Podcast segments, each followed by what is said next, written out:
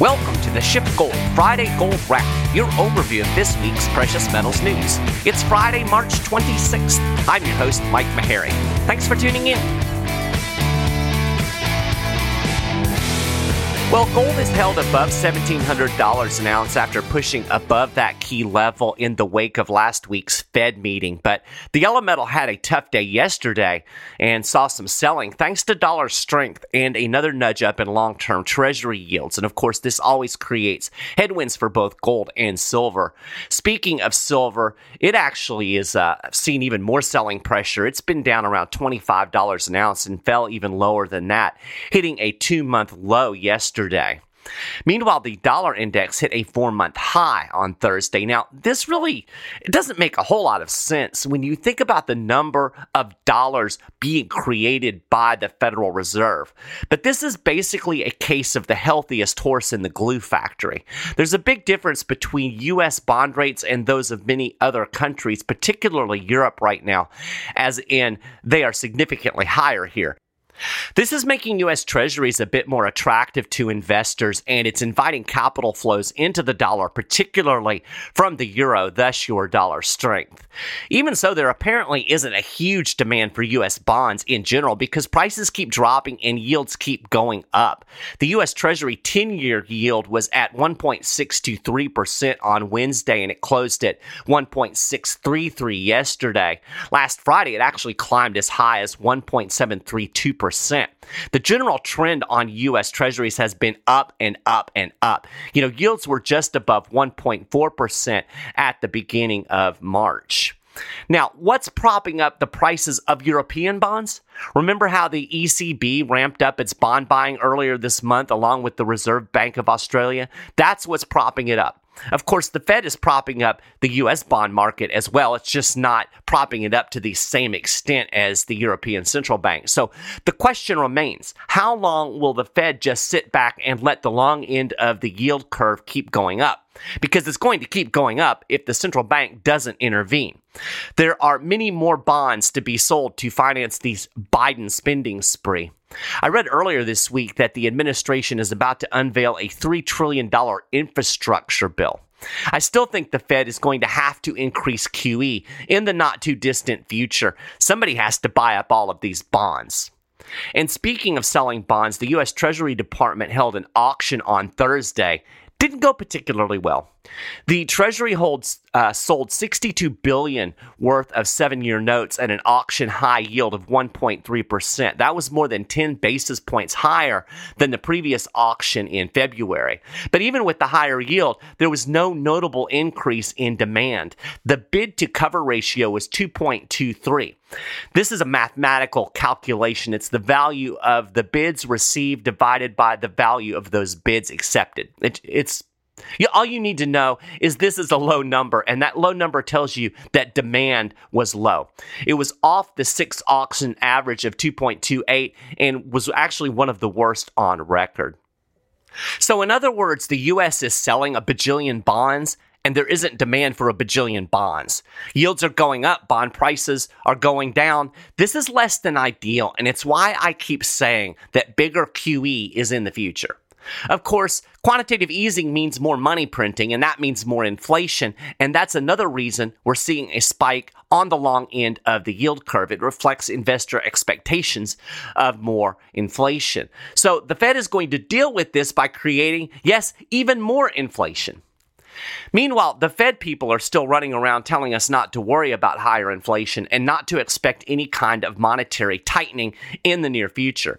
They want us to know that their expansive support for the economy will stay in place until a quickening recovery has reached deep into society and is effectively complete. That's as Reuters put it. In an interview with the uh, with National Public Radio's Morning Edition program on Thursday, Federal Reserve Chair Jerome Powell said that even with the economy rebounding faster than expected, any change in monetary policy would happen very, very gradually over time and with great transparency when the economy has all but fully recovered. Fed Vice Chair Richard Clarida did a speech for the Institute of International Finance, and he said the central bank will stay in the game until the recovery is, quote, well and truly complete. The phrase of the week for Fred, uh, Fed Governor Lael Brainard was resolute patience. San Francisco Fed President Mary Daly said that the central bank would show at least a healthy dose of patience. Quote, We're not going to take this punch bowl away, Daly said.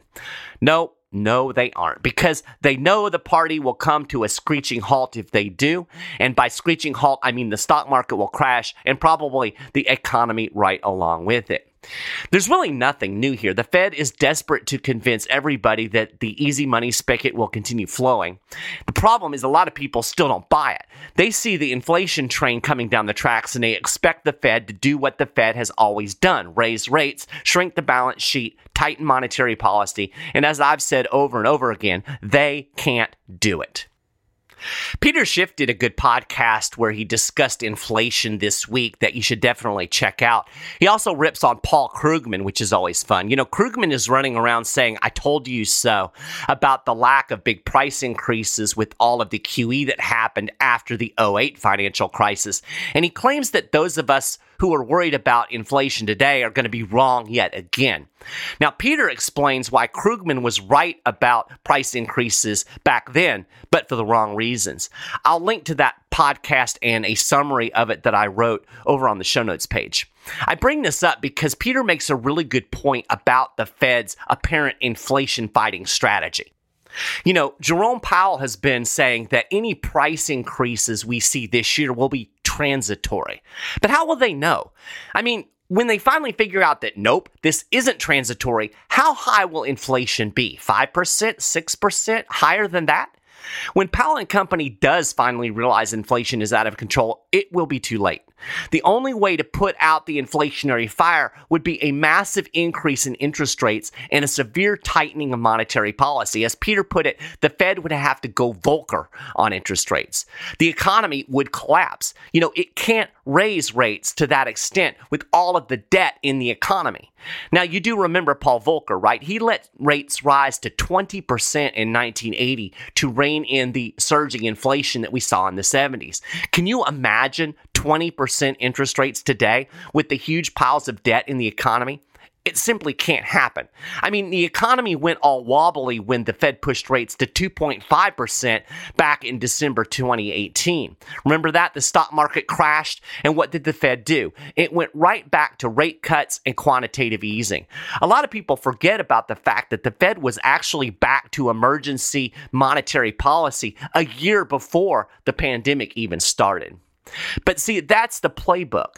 Every time the economy gets into trouble, governments and central banks react the same way. They cut interest rates and they loosen monetary policy to stimulate borrowing and spending. Uh, in other words, uh, get people to go into debt. The idea is that the stimulus will increase demand and pull the economy out of trouble. But there is, of course, a dark side to this policy the debt. And the debt is slowly poisoning the economy. We've clearly seen them operating out of this playbook during the coronavirus crisis. The Fed immediately cut rates to zero and it launched massive quantitative easing. Meanwhile, the U.S. government has passed three rounds of stimulus spending totaling some $5 trillion, with apparently even more spending coming down the pike. The U.S. debt has ballooned to over $28 trillion. It's increased $5 trillion in just 18 months. So, debt, borrowing, spending. We tend to focus on the short term impacts of this monetary policy, but as economist Daniel Lacalle explained in an article we published over at schiffgold.com slash news, this debt driven cure is making the underlying economy sicker. It's poisoning the economy over time.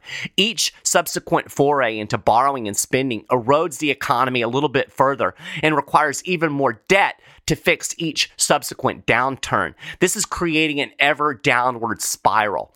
In a nutshell, promoting a debt driven economy leads to more frequent crises, shorter economic cycles, and abrupt recessions. And we've seen this over time. You can actually see it really clearly if you look at the interest rates through each of the cycles that we go through in the economy. Go back to October 1987 when the stock market crashed. The following year, inflation rose above 5%, prompting then Fed Chairman Alan Greenspan to raise interest rates above 9% in early 1989. This led to a mild recession in the early 1990s. Greenspan pushed rates below 3% in late 1992 to deal with that, and then began to slowly nudge them back up again in 94. But the Fed never got rates anywhere near the pre recession level. With the economy plugging along, rates actually peaked at 6% in 1995. From there, Greenspan held rates in the 5 to 6% range through 2001.